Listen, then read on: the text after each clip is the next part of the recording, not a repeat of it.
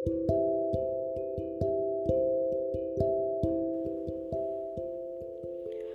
నేస్తాలు. నేను ఈరోజు మీకు చెప్పే కథ పేరు స్వర్గంలో ఒక చిత్రం. పూర్వకాలమందు పర్షియా దేశంలో జొరస్టర్ అనే మతబోధకుడు ఉండేవాడు. ఆయన ప్రేమమూర్తి. ఆయనకు ప్రపంచమంతటా శిష్యులున్నారు. జొరస్టర్ తోడి మానవుల కిందకే కాక నోరు లేని మూగ జంతువులు ఎందు కూడా ఎంతో దయగా ఉండేవాడు. ఆయన అలా ఉండటమే కాదు. శిష్యులందరికీ ప్రపంచంలో ప్రతి ప్రాణిని పరమ దయాలపు అయిన ఆ పరమాత్ముని సృష్టించాడు. కనుక ముఖ్యంగా నోరు లేని జీవాలను అతి ఆదరంతో చూసుకోవటం మానవుని విధి అని బోధ చేసేవాడు. కరుణానిధి అయిన ఇటువంటి జొరస్టర్కు ఒకనాడు ఒక కల వచ్చింది. ఆ కలలో ఒక దేవకన్య వచ్చి ఆయనను స్వర్గంలోకి నరకంలోకి తీసుకుపోయి అక్కడి వింతలన్నీ చూపించింది. జొరస్టర్ దేవకన్య కలిసి ముందుగా నరకలోకం చూడబోయారు. అక్కడ ఎన్నెన్నో పాపాలు చేసిన దుర్మార్గులు రకరకాల శిక్షలను అనుభవిస్తున్నారు. వారు పడుతున్న యాతనలు చూడటం కష్టమనిపించింది జొరస్టర్కు అందరినూ చూసుకుంటూ వారు చివరికి ఒక వ్యక్తి వద్దకు వచ్చారు. ఆ మనిషికి ఒక కాల్ లేదు.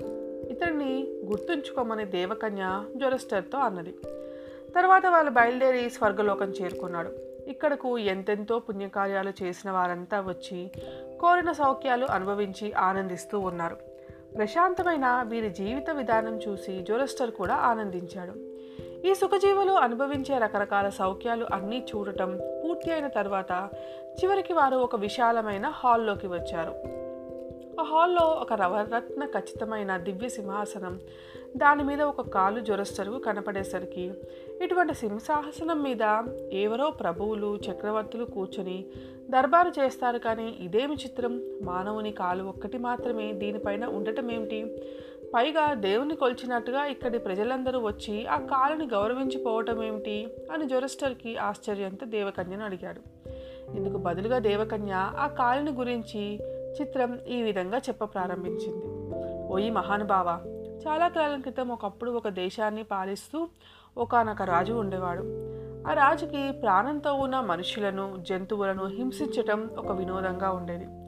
ఈ విధంగా ప్రాణకోటిని అంతటినీ హింసించే వరకు మనుషులకు జంతువులకు కూడా ఆ రాజంటే పరమ అసహ్యం కలిగింది. ఆయన క్రూరంగా ఉండటం చేత రాజు పేరు చెబితే ఎప్పుడు ఎవరిని ఏం చేసిపోతాడోనని అందరికీ హడలుగా ఉండేది. అంతులేని ఇటువంటి క్రౌర్యం వల్ల ఆ రాజ్యం క్రమంగా నాశనం కావచ్చింది. కానీ అయితే ఇంతటి క్రూరుడైన ఆ రాజు జీవితంలో ఒకే ఒక మంచి కార్యం చేశాడు. అది ఏమిటి అంటే ఒక రోజున ఆయన ఎడారిలో నుంచి పోతూ ఉండగా ఒక ఒంటె కనబడింది. దానిని ఒక రాటుకు కట్టివేశారు.